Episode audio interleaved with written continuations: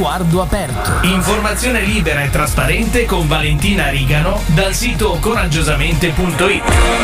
E buongiorno Valentina e ben trovata anche quest'oggi.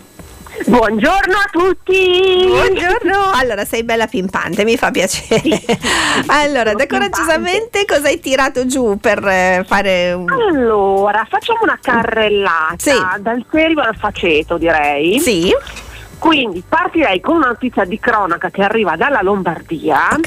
eh, e che vuole essere un po' un monito per tutti i signori che ci ascoltano. Va bene. Perché mh, è già il secondo caso, sempre in Lombardia, di queste donne che attirano uomini, diciamo così, Sì. attempati sui social media eh, con la scusa di incontrarsi, conoscerci, bla bla bla, eh, li attirano in un lo- locale pubblico, li narcotizzano e poi o li rapinano o li circuiscono. Ok. In particolare io ne ho seguito uno ieri di questa quarantenne cubana che è stata arrestata perché la signora dopo aver messo delle benzodiazepine nel caffè di questi due ultra cinquantenni, ha aspettato che svenissero mentre erano in macchina a guidare, eh, Sì. mm, per poi entrare in macchina e rapinarli. E uno di questi due signori, povero uomo, è finito contro il muro di una Eh palazzina. beh, eh beh, Per minimo. fortuna non si è fatto tanto male perché andava piano, però insomma tant'è che poi sono riusciti ad arrestarla facendo un'indagine lampo, però quindi attenzione quando si conoscono le persone online, vale per le signore sempre ma anche per i signori. Perfetto, allora te- mi Ecco. aggaggio con una cosa che succede Sì. invece qua, in, in- proprio in Liguria, sta succedendo nella parte del Tiguglio, che ehm, ehm, ci sono delle persone che chiamano, in genere appunto persone anziane, dicendo che il figlio e la figlia hanno avuto un incidente in macchina e che insomma però non possono chiamare, hanno bisogno di soldi e quindi questi si fanno da tramite fra il figlio e i genitori, quindi chiaramente non credete mai eh, a storie Eh, del sì, genere. Sì, sì, questi sono protocolli conclamati di truffa che ci sono lì, lì, ma ci sono in tutta Italia. Eh, sì, E la certo. cosa importante è sempre fare in modo che insomma ci si accerti che quello che ci viene detto al telefono sia vero, perché si può, ci sono gli strumenti, quindi 112 e via subito. Perfetto. Ecco. Poi- Poi proseguiamo con le notizie di cronaca Sì. e direi di passare alla nostra Ilaria Salis, come voi sapete è l'attivista Sì. di estrema sinistra che è stata arrestata e ora rischia 11 anni di carcere in Ungheria.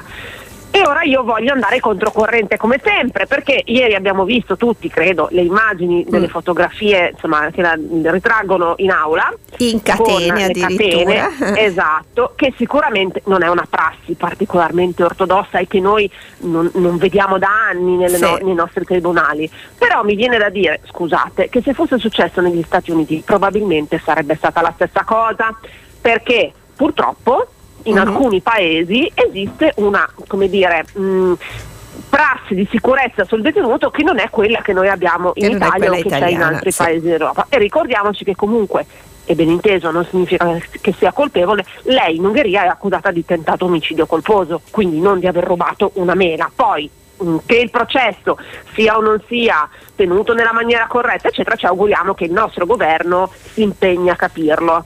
Certo. Però dobbiamo anche renderci conto che la giustizia non funziona nello stesso modo Da in paese a paese, certo. mondo. Ecco, eh, chiaramente non stiamo parlando di prigioni della Corea del Sud o del Marocco. Ecco, questo per sottolineare la differenza perché ogni tanto ci si lascia prendere la mano anche su questo.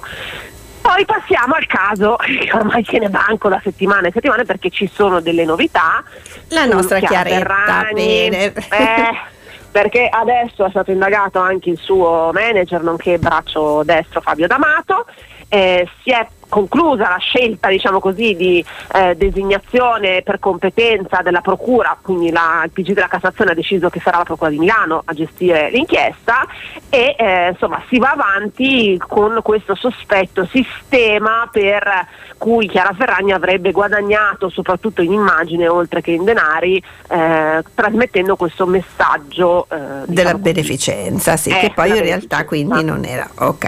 Eh, quindi vedremo come finirà. Va No, non, non lo so, stavolta non lo so, sono un po' così, ci devo pensare. Va bene, attendiamo quindi. eh, comunque, Ecco, fiduciosi. di, di- di- di capire che cosa succederà. E allora ti ringrazio Ecco. per queste e tante altre notizie. Coraggiosamente.it con Valentina Rigano. Grazie, buona giornata. A Un te. bacio. Robert Lloyd Radio Aldebaran